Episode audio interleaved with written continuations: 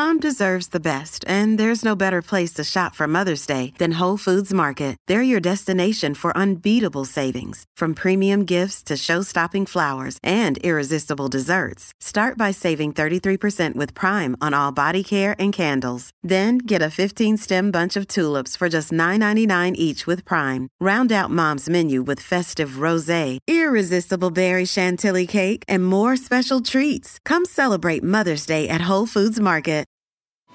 CeraVe facial moisturizers with SPF protect skin against damaging UV rays and continuously deliver three essential ceramides to help restore skin's protective barrier so it can lock in moisture. Non greasy, fragrance free, and won't clog pores? With CeraVe, skin feels hydrated and looks healthy all day. CeraVe facial moisturizers with SPF from the number one dermatologist recommended facial moisturizer brand. This is the Olive Magazine podcast, a weekly roundup of food and drink chat brought to you by the team behind Olive Magazine. I'm Janine, Olive's food director and podcast host, and this is episode 148.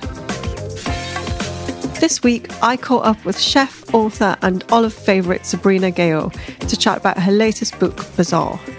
She tells me how she's adapted some classic Persian dishes to be meat free but still packed with flavour.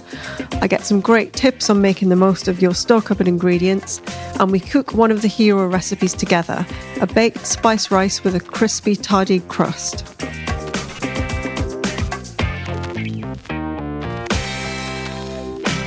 So, welcome back to the podcast, Sabrina Ghayour.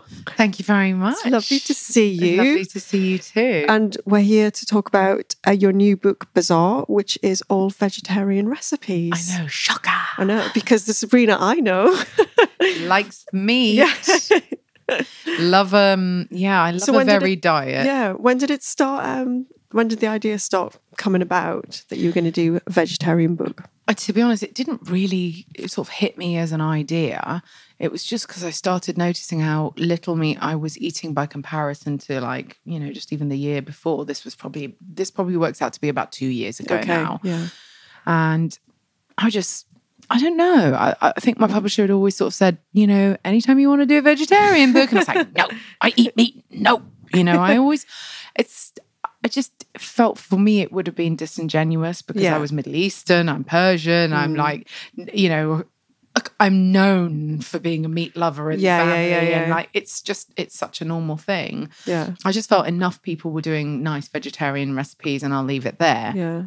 And then I noticed I started doing weird stuff at home. Not weird stuff, like like stuff that were outside of my uh, comfortable um, repertoire Okay. with vegetables at home. Like I just, I think one day I made something, and I think you actually asked me to do something quite similar for the magazine. It was Oh, there was a was it- cabbage pasta. That, oh, yeah. That was so good. It's, it's that kind of vibe. It, I remember the first time I made it, it was just because I had cabbage in the fridge Yeah. that needed to be used, but I didn't have anything else in the house. Mhm.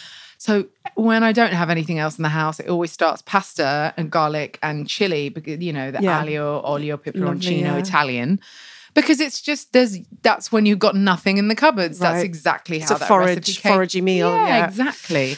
So I was like, cabbage. Oh God, that doesn't. Oh, stuff it. I'll put the cabbage in there. And I did put the cabbage in there. And then I found I had a really manky lemon that needed to be zested or Really solid it. one of the two. and and I flicked, so, you know, some lemon zest into Mm. there. And obviously, I always have a bit of feta as well. Yeah. So I kind of pulled it together and I was like, God, that really hit Yeah. every spot I had, you know. And I, I, it was the first time that it kind of started to occur to me that, mm, you know, cabbage isn't your first port of call for a pasta recipe. No. But actually, maybe there's more to this stirring cabbage into and random brassicas into so many different things. And it kind of started to make me think differently Mm. which is not something I'd done before because it's I think at home if you're a meat eater you are if you're tired you either think takeaway Right. or if you do something at home it tends to usually involve meat So you'd kind of previously you'd start with the idea of what what meat am I going to get, and then what am I going to do with or it? just How do- you yeah. swing by a supermarket and and, you you, pick just up pick up packet of- some you know not so hot packet of Yeah. meat or something or mince mince that great Yeah, yeah, yeah. cheap can't be bothered, Love cooks really quickly. That's an idea for the next book. I know, yeah. I think there's a pretty good book called Minspiration, actually. Actually, I know there's a 60s book called Marvelous Meals with Mince because I've seen it. I, love think mince. I think if I ever quit meat, I would be like, but not mince, right? Mince is like my bacon. Mince is you like a separate food group. It is a separate food group. It's gross. It's not even meat anymore. It's been completely processed, so it's fine. Um, so I mean, it, I just realize now Mm. that actually I'm 40 plus and my body just is like, you think you can digest me, you sucker. You really can't. yeah. And I have that problem especially, and I hate to say it with beef because Really? it's such a big animal. Yeah. And I think that lamb doesn't always have the same effect on me. Yeah. Not with minced beef, but like sitting down eating a, just a steak, A really even big if it's steak. beautifully cooked. After a while, I'm like, just that repetitive chewing. Yeah.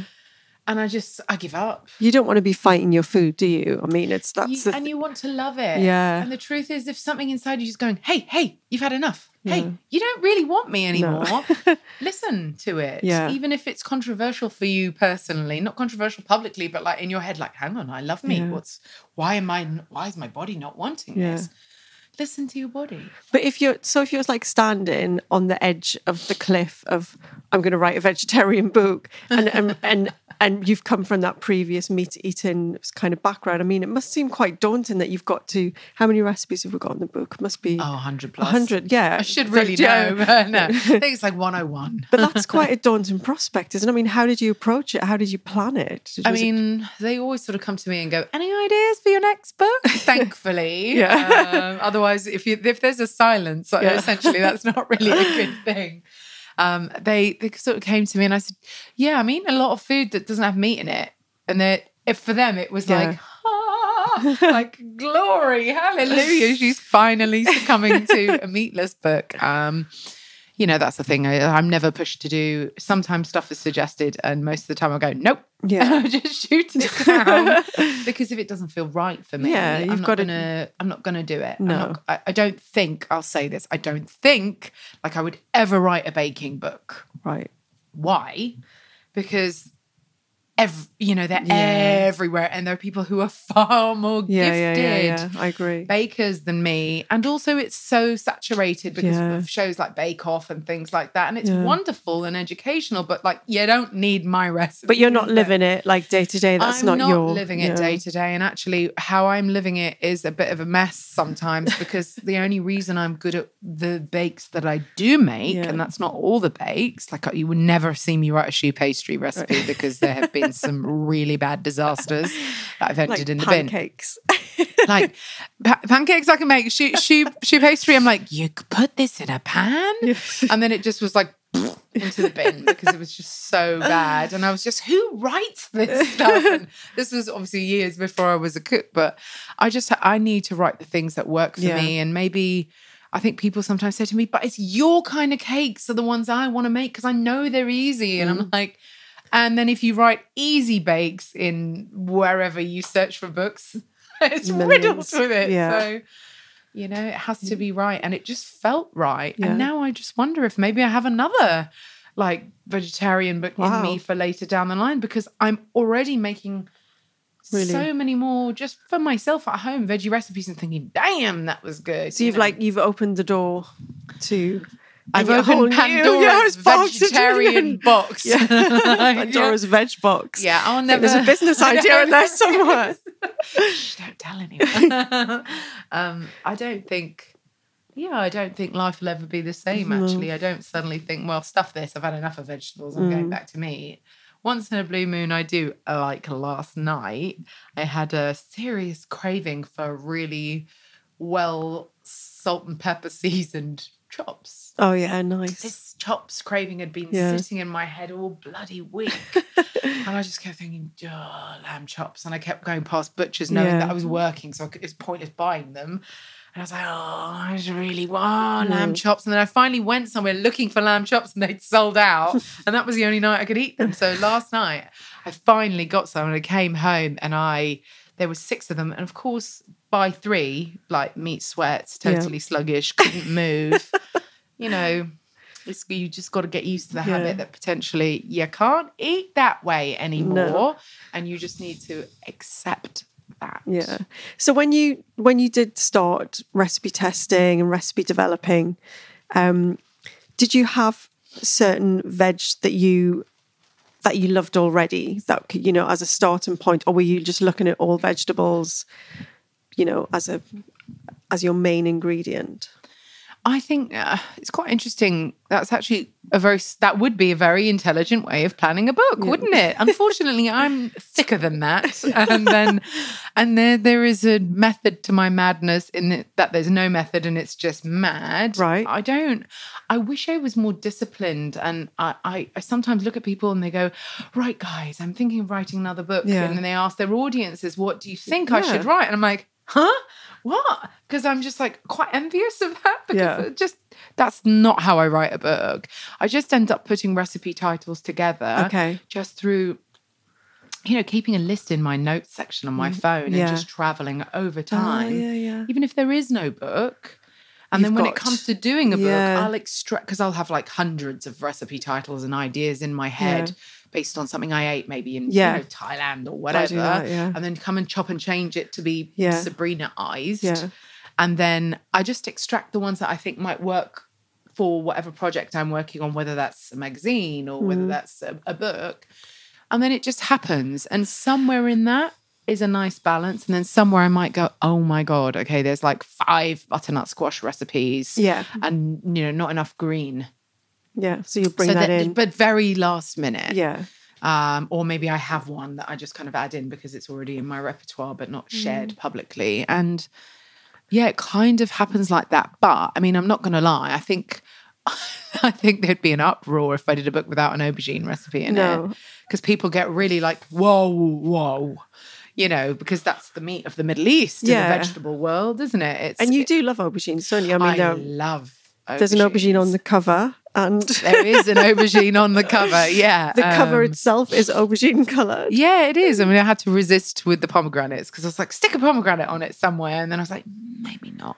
No, But aubergine's one of those meaty veg, isn't it? It's a meaty veg. It it's got that. It's got so much texture and It really, really does, and it it's such a wonderful carrier. But the problem with aubergines that I'll always maintain is most people don't know how to cook Yeah, them yeah, and they undercook. properly, or they sweat or cook they- them and they yeah. become the skin becomes Smear, greyish on the outside, and the flesh becomes dull grey Yeah. and bitter. yeah. and they sweat, and they're and they're just not pleasant. So, you what's know? your top tips for cooking aubergine? you you just cannot if you're going to cook an aubergine you can either roast it in the oven Yeah. brush it with oil and then it doesn't absorb as much, as you oil, need yeah. it to and just flip them over Yeah. um but if you're going to fry an aubergine there's no such thing as a as a tiny drop, drop of oil No. you just can't get around it it's going to suck up all that It is, anyway. but it's it it's aubergines are like sponges. They always as much water as a sponge will release almost. Mm. When you squeeze it, it, it kind of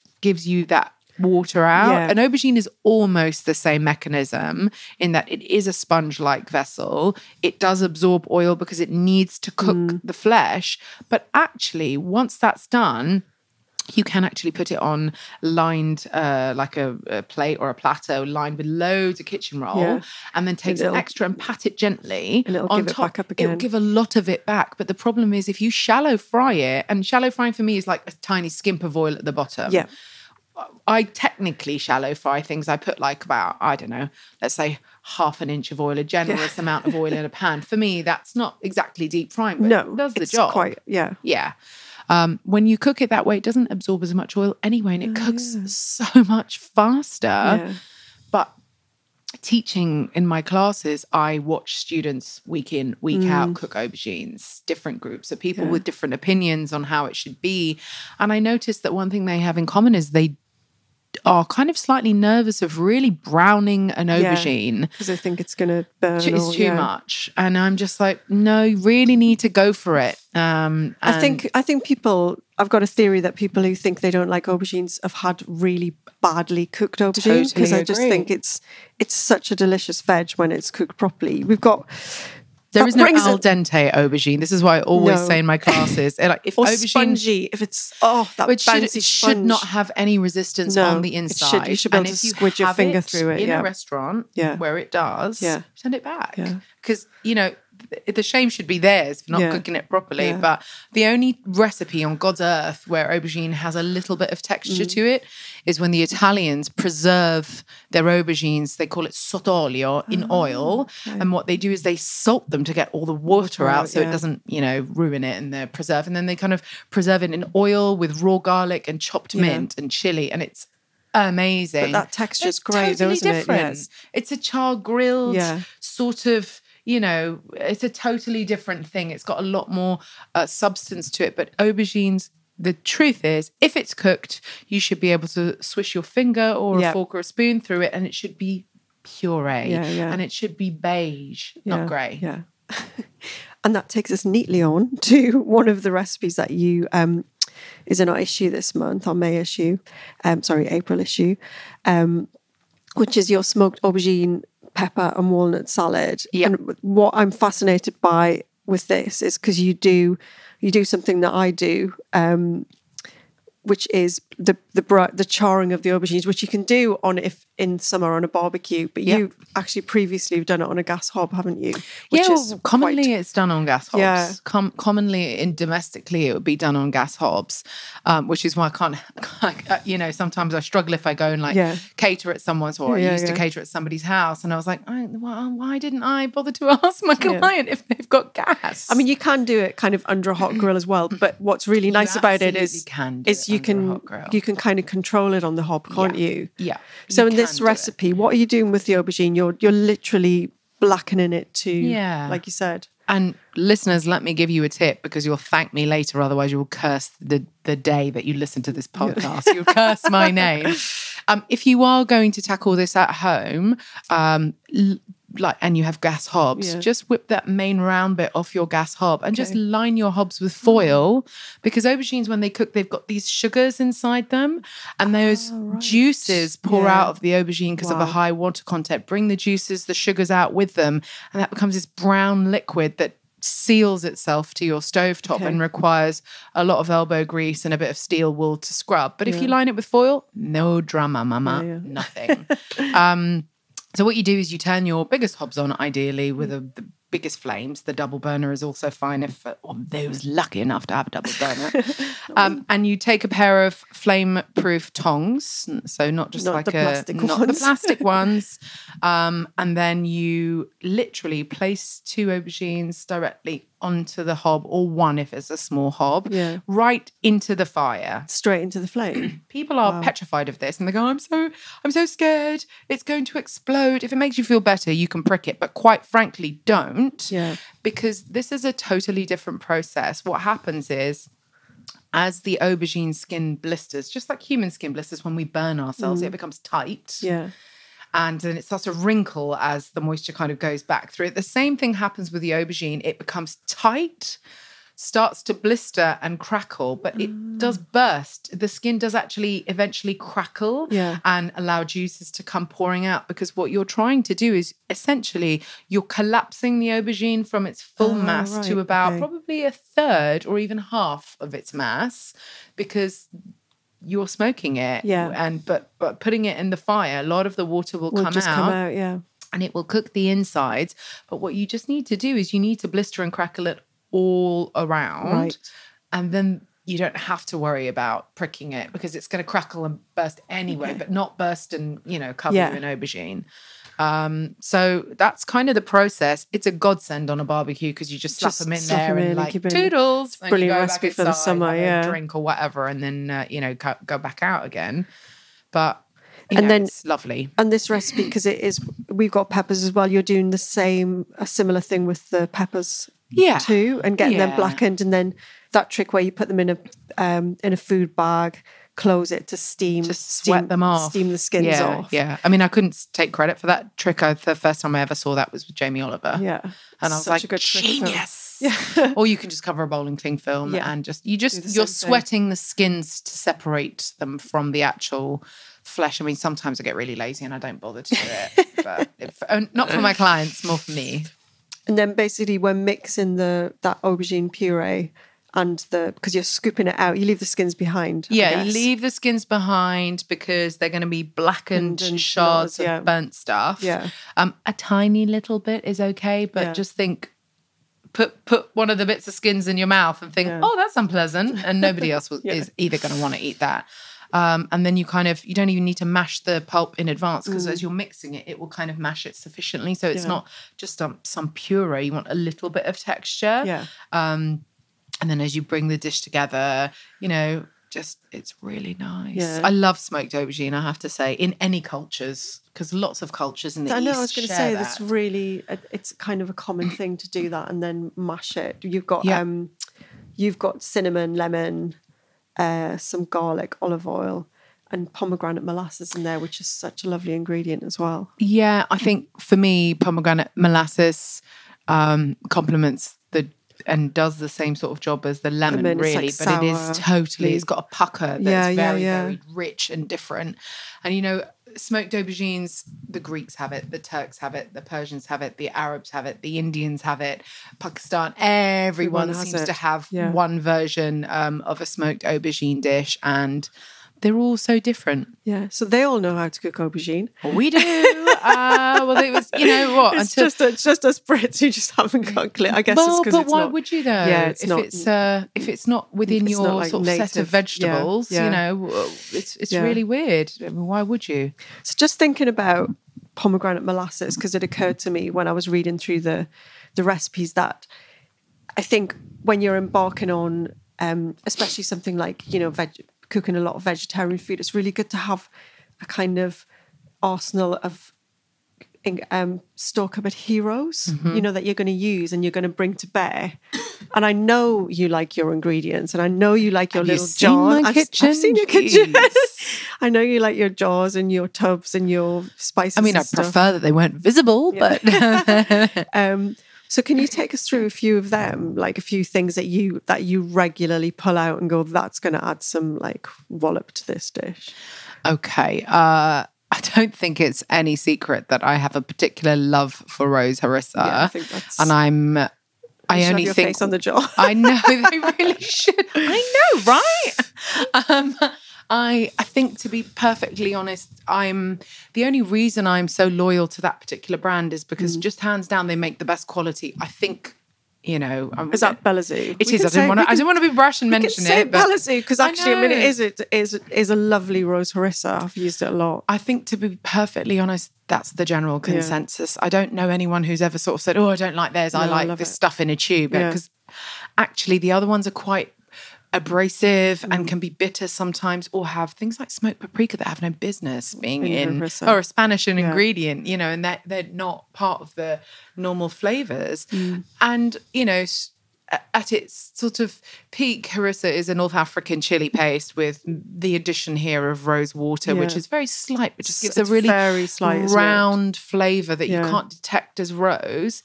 And at its very least, it's a chili paste. Mm. And I use it in arrabbiata pasta and I stir it into soups and I'll make butter compounds with it. And I'll use it in bread doughs and I'll use it actually in a pasta dough, not just in the sauce and stir fries and you name it. I've even put it on cornettos. And I think this is, people think this is quite weird, but That is quite weird. but it works.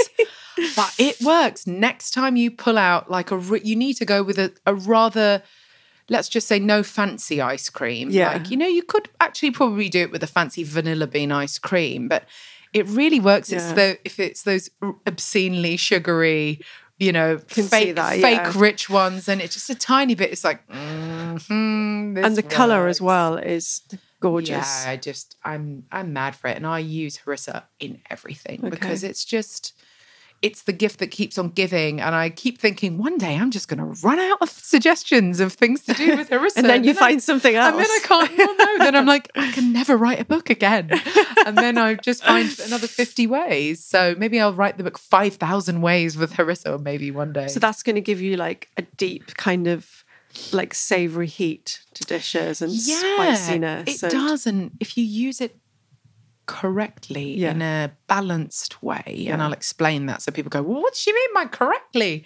if you balance it with other things, it's actually not terribly spicy. Yeah, you're right, actually. Because I sometimes take, and this is uh, there's a recipe I did in a previous book where it was just a, I just made a steak sarnie basically, Yeah. you know, because sometimes it's got to be done, um, and I literally slapped a steak s- with covered it with rose harissa. And by the time it hit the heat and the searing fire, I mean, I was quite surprised. It's like, it's really not that spicy anymore.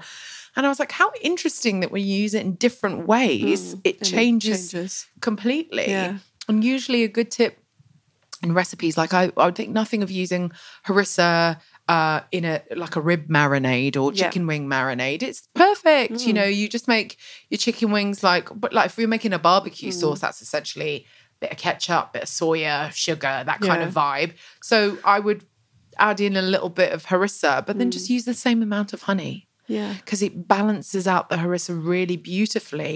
And if you have a squeeze of acid, whether that's vinegar or lemon juice, it also really brings out the flavor of Mm. the harissa, but not necessarily because of its chili notes. Yeah.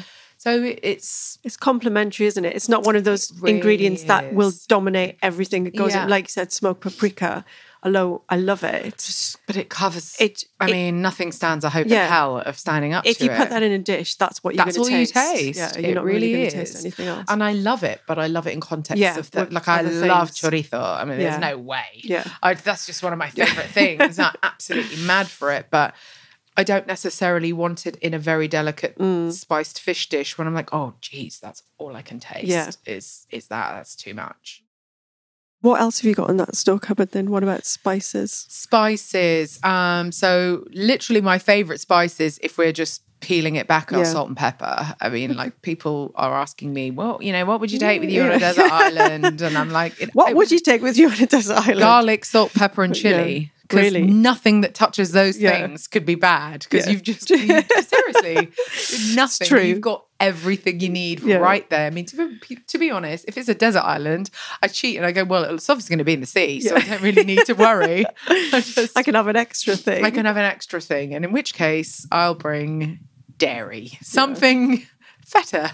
Probably die on a desert island to be stinking in minutes, but um, spices. I'm I'm actually find myself recently going. I'm using a lot more dry herbs Oh, than yeah. I used to be, which is interesting because. They seem to be okay. Chili is exempt because chili's a staple for me. I put that in Chili's everything. just core. It's just core ingredient. along with salt and pepper. yeah. Um, yeah, I seem to be embracing things like um, wild oregano, Oh, wild lovely, thyme, yeah. marjoram, and even if you can't find the wild stuff, which is just sold in Yeah. supermarkets, but you can just get regular oregano Mm. or, or thyme. And I love the citrusy vibe that marjoram has. And you know, I had this amazing pasta dish at Trullo a few years ago. It was Yeah. lemon and marjoram pasta, and I didn't. To be honest, I couldn't really tell you what marjoram was before that. I knew it was a herb, Yeah. but it's not. Didn't it's never been in yeah. our flavor palette. and It's not something that the Brits are also. Oh, love marjoram. You know, it's not. It's true. and then I was like, "Damn, this is Good, good." yeah. yeah, and it's so lemony. Right, I'm going to have to bring this back for experimentation. Of course, now I know exactly how Yeah. to use it. And there's various recipes that like you you would use a dried herb over a fresh herb. Yeah. Because you get that extra welly different with it. intensity Yeah. totally different intensity like i have um, a recipe that i did for you guys that was um uh, was it had uh, it was the butter bean and butternut Squash, oh yeah, is that with the dried mint. and it had dried mint oil Yeah. on top you just cannot achieve that no, with you fresh can't, mint and you get a a really depth. yeah, it's a different depth, and It's- it's, it's like warm as well. It It's sort. It managed just to bring that with it. yeah. Yeah, rather than that kind of fresh coolness of it. Yeah. So it's um yeah, I'm mad about herbs a lot and I'm obsessed with this oregano that I get. I'm not gonna lie, I get it from Kefalonia. Um I, I went there once a few years ago, made friends with the people that own this Oh, beautiful hotel and really? ended up doing a cooking demo there and and they just were very kind and kind of gifted me um, little prezzies, and one of them was this amazing oregano, and I don't think I've ever tasted anything like it. And I just put it on everything. It's just And how does it does it come in tiny little buds of the buds Yeah, actually it's not of the- actually attached to the bud. It's but it comes in this jar. I think I've seen And it- it's the kind of stuff that if like the cops found it on you Yeah, and you're out and about you in a might little bag, they'd, they'd probably arrest you. And you're like, I swear, it's oregano, officer. Um, and it's so aromatic Yeah, really and fragrant. doesn't taste like crappy pizza oregano. Yeah. Do you know what I mean? completely like different. yeah, oh. it's not like dusty little tiny bits. Yeah. I think it's quite expensive, but it sounds like it's worth Well, investing in for. it from Kefalonia actually, but, Yeah. you know, if you get it there, it's actually it's not It's- yeah. expensive, but it's so good. I mean, you can get that here in kind of like Greek delis Yeah, and Turkish thinking that's delis. probably the way to not going to leave the Turks behind, Yeah. otherwise I get written to. It's not just the Greeks, you know. um, but yeah, I I really the herb side of it. I like really- that bringing it back because it's it, you previously. I do feel like dried herbs just fell out of favor. You know, they were seen as kind of because there's some really crappy ones yeah, still. Let's be honest. I, ca- I cannot do the mixed herb blend. No. There's just no good reason. And there's, I still really do think, unless it's a soup, there really is no use for dried parsley. I'm so sorry. No, I mean, can you even get? I'm, I'm sure Yeah, you you can, but like. I'm sure it tastes of Dried nothing. dill I've found back and I use that to make um, Persian recipes. Nice. But I add fresh as well. Yeah. But it just picks up Just gives an extra. Yeah. Dried mint I have use for, which I think is probably the most underused of all the herbs, Yeah. judging from my what my students tell me. Yeah. And because they're like, I don't know what else to use it on. And I'm like, well, you do now. I've given you three more, you know, dishes. Um, and I, I dried chives. I kind of have a soft spot for Okay. them because I can also fold them into dishes like rice dishes that Yeah. we cook the Persian way. So they've had a long Cooking time. cook, and but I intensify it with fresh herbs again. Yeah, I imagine in a barbecue rub that would work quite well as well because of eh, the. I just think actually oniony- anything oniony Yeah. works for me, and it's a godsend if you don't have anything oniony. And it just kind of reminds me of like cheese and chive dip powder. Oh, Do you yeah. remember those in the eighties? yeah. That you'd have a sachet, and it was Yeah. the sachet was just this you mixed it horrific with powder milk that you mixed it with you? milk or yogurt and or it something. became this. yeah. Yeah, there was. Grandma's entertaining. Yeah, it was completely. limited to packets. Like, Oh my god, crimes against food in the seventies and eighties because it was the eighties. Yeah, so no. crudité were everything. And I think they're back. I'm sure they're trending. They are. I've got one recipe in my book. Have but you? There's Oh my no. God. There's no dodgy powdered dip. Um, one thing we're going to do, which we've never done before, is we are going to go and cook some food together now. And what we're going to cook is She says we. She's lying. I'm going to poke it with a spoon and pretend I was involved. Um, your spiced green bean and tomato rice, which is based on um, much loved Persian classic lubia palau. Is that Yeah, right? Lubia polo, exactly. Polo. No, I said it completely wrong. Polo. Um, so tell us about that because you said in your intro that, um, you know, no respectable Iranian should ever do this. Remove the meat from this dish because it's so It's famous. true. It's um, you know, we're we're like any culture. It doesn't matter. You could be northern, you could be Irish, you could be Italian. You can't mess with our food. It mm. comes with a lot of a weight of responsibility because if you ever bump into someone from your homeland or Yeah. hometown, they What go, "What are you doing? I saw what you did to our, you know, I don't know, Yorkshire puddings, and Yeah. how could you do that? So, but actually, the funny thing is, the Persians that I've met here, they're, they're like, oh yeah, I've been making a veggie one for ages, and I'm like, what? Because Commission. it's the way of the world. yeah, of I course think it it's is. Pe- common, well, it- it's people adapting, isn't it? You're not going to Yeah. make it exactly as your granny did. You're going to take it and maybe Not- twist not it. my granny. Oh, not your granny. um, but yeah, no, it is a lovely recipe, and I, I just thought, you know what? There's an active amount of butter in this Yeah. rice. I'm not going to lie. Yeah. Um, and that makes it for me. That satiates me as somebody who still Mm. includes meat in my diet, and that will work for vegetarians. Yeah. However, vegans, as always, I do have your back because it's ridiculously easy to accommodate you in today's world here Yeah. in London, especially in the UK. I would yeah, say that I made this for a vegan Did you client that we had at my supper at my um, cookery classes because I w- I didn't want Yeah. him to feel left out. So instead of using butter, I just ditched the butter. I use Yeah. a vegan yogurt right at the bottom of the base, which you can ditch, and I just put a little bit of oil in with the rice as Oh, I'd okay. folded Yeah, it back yeah, in there, Just to, to give give, it that richness. buttery greasiness, not too much. And he had the crispy bit, and he was just ecstatic about it. He was so like, cool. "Thank you." I always find that if you do go out of the way for people, they are so grateful, and I'm like, "Well, I'm taking your money to come to my class, so I better suck it up and do a great job for you." But it's also your whole thing is, you know, don't be bound by this recipe. Go and try and do something with it. Yeah, just try and kind of twist food, it however food you want for to. everyone. That's Yeah. the whole point of this book. Is it's food for everyone. You don't need to label it. Even diehard carnivores, perhaps, if you don't ad- advertise in advance Yeah. that you're making a meatless meal, because you know the the the psyche is a fragile Yeah. thing. And if you tell, even if I have to tell my mother there's no meat tonight, she'll be like, "Fine, I'll have ham."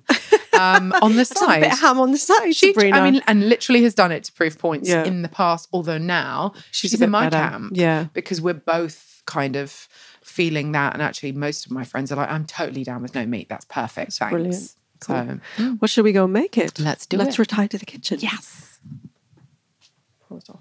Okay, so we've moved into the kitchen where the magic happens. barely Um, fit in here.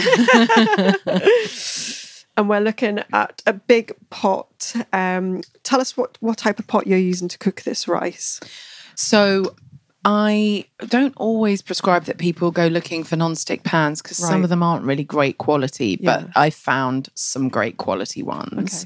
And that just means that I don't have to line the pan because it's non-stick with Yeah. just like you would line a cake tin with like parchment paper or baking paper. Oh, because you've given us the method in the recipe yes, for doing I that. have. So Because that is- most people don't use. So that's basically your your prep if you haven't got non-stick. That's right, exactly. So um, it's that's and that- that works perfectly well. Yeah. But this gives me crust around the edges as well a little Ah, bit, right, especially okay. if I can cook it all day, which Yeah. I don't always have the gift of. So just follow what's in the recipe, unless you have a non-stick pan. Just the worst advice, the worst thing I can tell you to do is to use a cast iron pan to cook rice. It is Right. not not gonna conducive. work. No, it will work, but it will burn super fast because of the heat retention capacity of Ah, Yeah. cast iron pans. Okay. And also, if you're cooking with gas, it's like, mm-mm. it's a recipe for disaster, basically. All right. So talk us through the recipe then. What do we what do we start with? So there are two processes.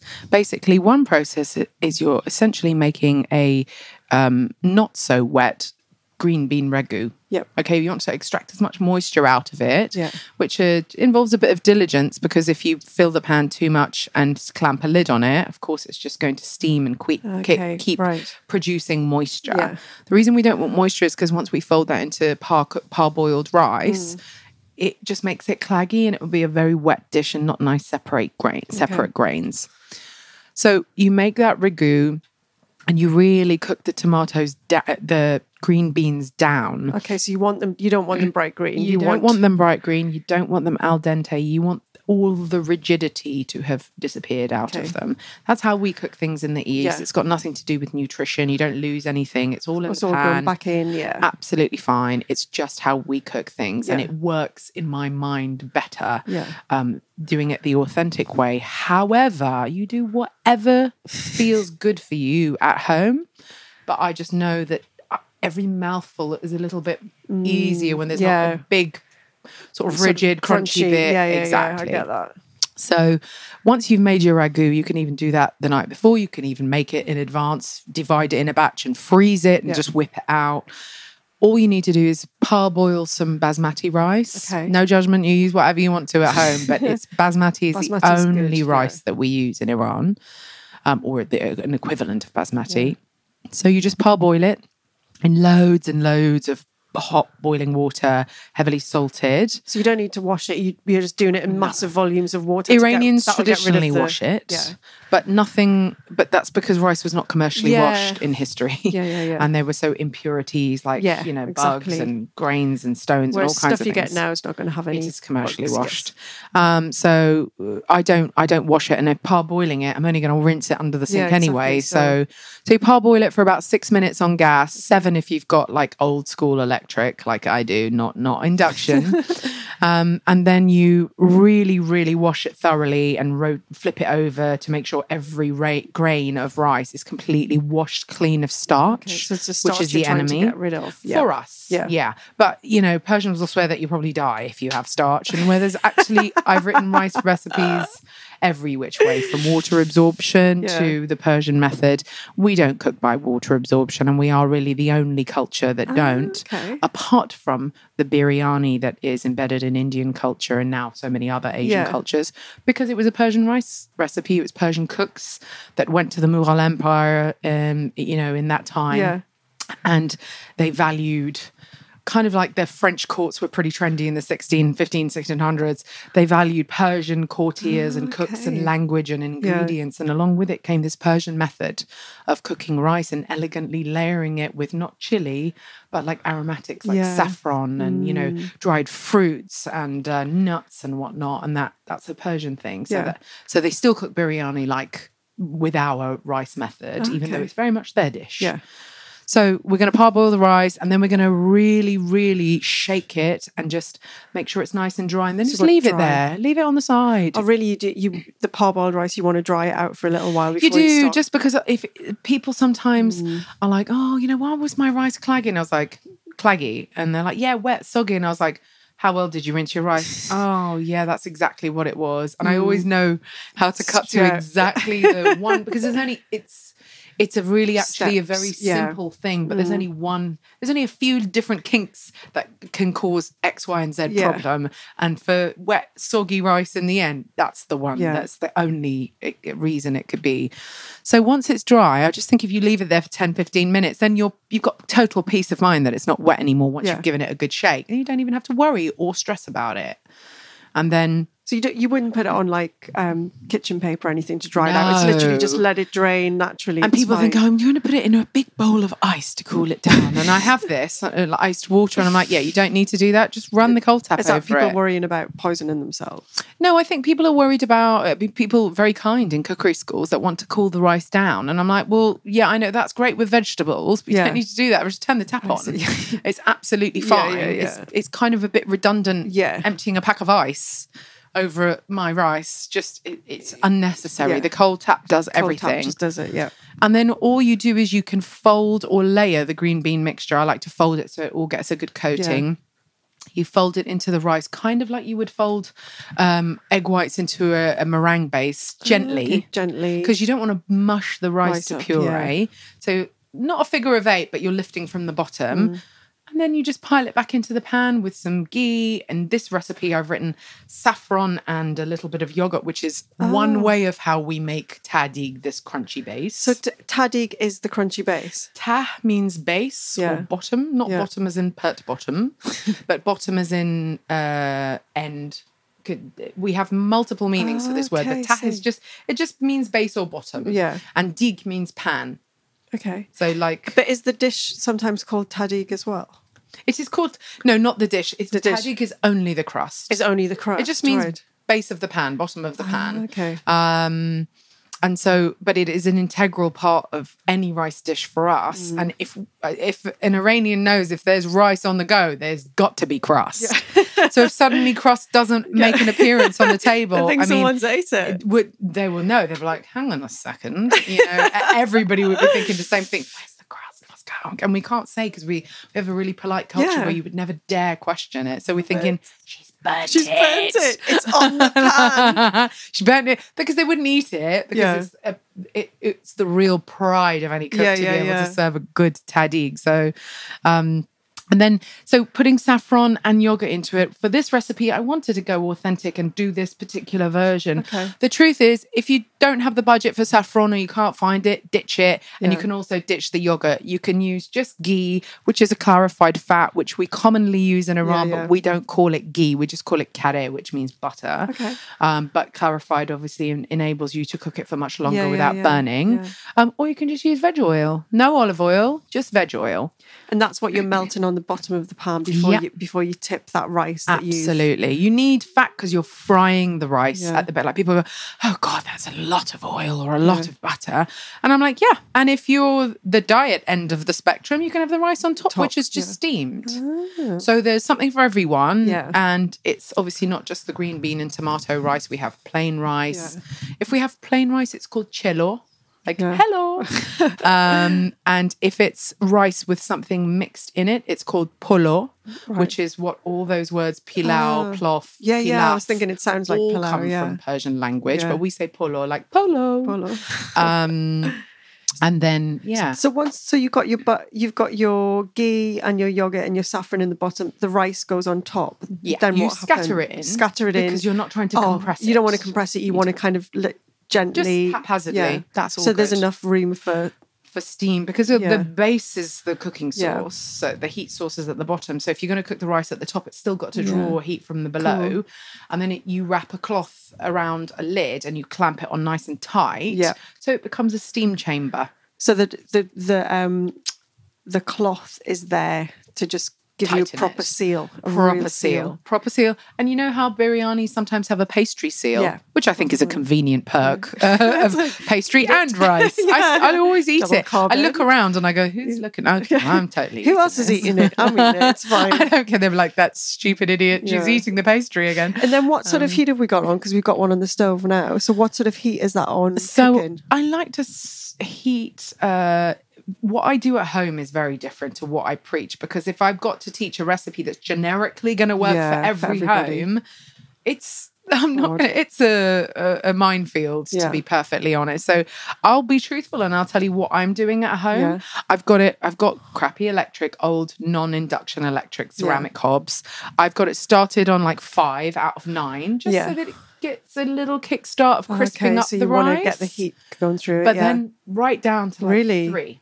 Ah, But I could keep it on three, probably for five hours. really, You can keep this on rice all day, and it won't overcook one iota. So once, so you're looking to get the the browning started, then turn it right down, and then just, to leave steam, it. Yeah. just to steam without compromising burning the crust. So you're making your own little kind of rice cooker thing there, aren't like you? a rice cake. Yeah, I Yeah. think um, I've got a friend who's um, Persian heritage called Cyrus. Um, All right. yeah, Name of a king. got a brother called Darius. Of course, the name of another king. Cyrus and Darius and Layla and Mariam are probably like the Yeah. most popular He's married names. to someone called Layla. There you go. oh, and I just throw in the last one, Yasmin. That Yasmin, it's literally my nephews are called Cyrus Yeah. and Darius. He was obsessed with his his Persian rice cooker. That you know that to great do the- cheats tool in every exactly. version, Yeah, which it's what- fights every oh, every law of cooking Yeah, rice. But, it was works. the first time I'd ever come across this idea of he was like, "You've got to get. It's all about the crust. It Janine. It's all all, about about, the crust. It's all about the crust." And we'd Yeah. go about it and made it for us, and it was it, it was It's magical. so easy, but I've never used Yeah. one. Yeah, and I never because we weren't, you know, this house it was not the center of culinary excellence Yeah. in my childhood, so we never had one. I think my grandma may have bought one, Yeah. and then it just sat right here in this corner, Yeah. and then eventually it was like just made redundant, and I, I, I just I think she just gave it away to Yeah. someone.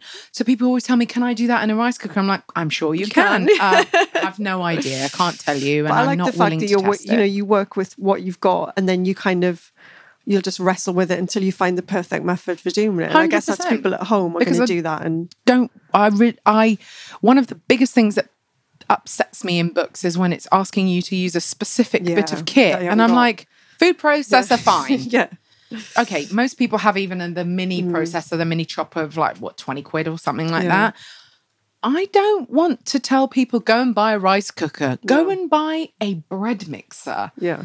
like I was always like, bread is the oldest thing known to man, and we've been making it by hand for thousands of years. I will never tell people. I'll tell people it might be improved if you use the dough hook. I haven't said that yet, but actually, I want you to take great joy from making bread, and nice, it's yeah. so easy Mm. that you know I've loved it and experienced it. Then you should too. Mm. Don't I can't stand being told to buy extra kit, weird ingredients that I will probably never use again. I'm very careful to not dictate that to people. It's you know not everybody has the same budgets, Yeah, and you've got to be mindful of that. And also space. Look at my kitchen. It's like thank God this is like a podcast because I think you guys would be I like, like oh kitchen. God, It's her kitchen's a could be happy a here, mess. think. um, so how long are we leaving the rice on for? So technically, um, if you're cooking on gas, your options are a lot less. I'm not going to lie. If you're cooking on gas, it's about 45 minutes on the lowest flame on your gas hob. This different story because it's electric or induction even can be controlled really nicely. So I can afford to cook this. This has been on probably for a couple of hours now, Okay, so when are we going? to Are we going to turn it out now? if you like. All right. Well, Hold shall I just grab your? yes, grab the mic. yeah, let's do it live on air. I think in the, I think in your recipe as well, which we might have missed this one step, which is you do um, poke a wooden spoon into the rice to Yes, I 'cause do. I think that helps the steam. Once just you've helping the mixed steam. everything together and layered the rice into the pan. Yeah. If you use just the back of a wooden, the handle of a wooden wooden spoon, spoon, yeah. anything really, and you just stab lots of holes right to the bottom, Yeah. ma- making sure you don't scratch your nice non-stick surfaces. Be careful with some tools. It just allows little vents for steam to rise faster to the top. So Okay. yeah, that helps. It's a a trick. Actually, my granny taught me, Yeah. who reluctantly probably cooked a handful of times in kitchen. I know, um, just to avoid the the clang that's going to come. No, it's fine. Don't worry. It's it's live. I like it. Live. Live cooking. Okay, so we've unveiled unveiled the BT of the rice. So Um, we've taken the lid off, and the first thing that you should get is a shot of steam Yeah. and a, a waft of what you're cooking. Without that shot of steam, the rice at the top isn't cooked because Yeah. the steam will just be begging to come Yeah. out. So that's perfect. That tells you your rice is cooked. Some of them sort of curl slightly, but essentially it's all kind of Yeah, and you can actually see that the rice is all separate. Separate, Yeah, it's not like in a big so wodgy mass. So Right. then you find, and this is Yeah. this is in most people's houses. This is the, the bigger problem is you find a vessel that's going to be bigger than the the cooking pot that you've Size of used. the rice. So a big platter or a tray lined with foil or something like that doesn't have to be pretty. Nobody's going to complain because the food is going to be No. tasting good. So if they complain, kick them But out. But we're literally going to turn this out a hole, and it's it's massive. This is like the most. worried, This is the most religious I ever become, and I'm just like, oh god, oh god, oh god. Say a little Um, prayer. Say a little prayer, literally. And then you put the platter, bowl, whatever, over it, Yeah. Over the surface open lid of the uh, vessel, the pot. I know this is going to be messy. I'm really worried. It looks really bit- precarious. This is slightly bigger than. Okay. Are you sure this is is this safe? Yeah, I hope so. Okay. God. Right, and then you grab the handles, making Yeah. sure you've got a firm grasp with Yep. your tea towel over it, Yeah. over the, the it's gonna be hot. Yep, one, two, three. Oh my God. you just Okay, practically that's held it, it. up You over your head. Flip it over your head. I didn't. I didn't think you were going to do that. Didn't you? No. It's a, it has to be. You can't mess around. Oh my either. God, it's perfect. Thank God. Oh my God. The God. only time, the only time you don't want to mess up is when you're trying to show someone how great you are at doing something. Oh my God, it's And absolutely then if you bring the mic closer, I'll show you one integral part. Put it there. Yeah. That's the- crispy. the, crispy crust surface. It's kind of I always almost make it akin to like the creme brulee test. Yeah. You know, you want to make sure that you've got a solid surface on top, but of Yeah. course it's not a shard of sugar like that. It It's, absolutely it's so stunning. I'm going to grab a picture of this so we can stick it on Instagram so everyone's going to see. fabulous. Yeah, and we're, we're going to eat this now. Which we is are going to eat this, which is why we say goodbye. No. Thank no. Well, I was going to say because we have done almost an hour. Um, thank you so much for chatting to us today about the book. So the book's called Bazaar, Bazaar, yeah. and it's out right now for people to buy. I It is believe. everywhere, Yeah. all good bookshops, Yeah. local retailers, online. and the recipes in there also in the April, some of them in the April edition of Olive magazine, um, which is out at the end of this week. But thank you so much, Sabrina, again for coming to chat to us. It was brilliant. Thank you so much. So that was the Olive Magazine podcast. If you like this episode, please head over to iTunes and leave a review. We'd really love to hear from you. If you'd like to find out more information on things in this episode, you can visit our website, olivemagazine.com. You can pick up a copy of our brand new April issue with all the recipes we talked about with Sabrina on the newsstand now, or go and download the app version. More food and drink chat.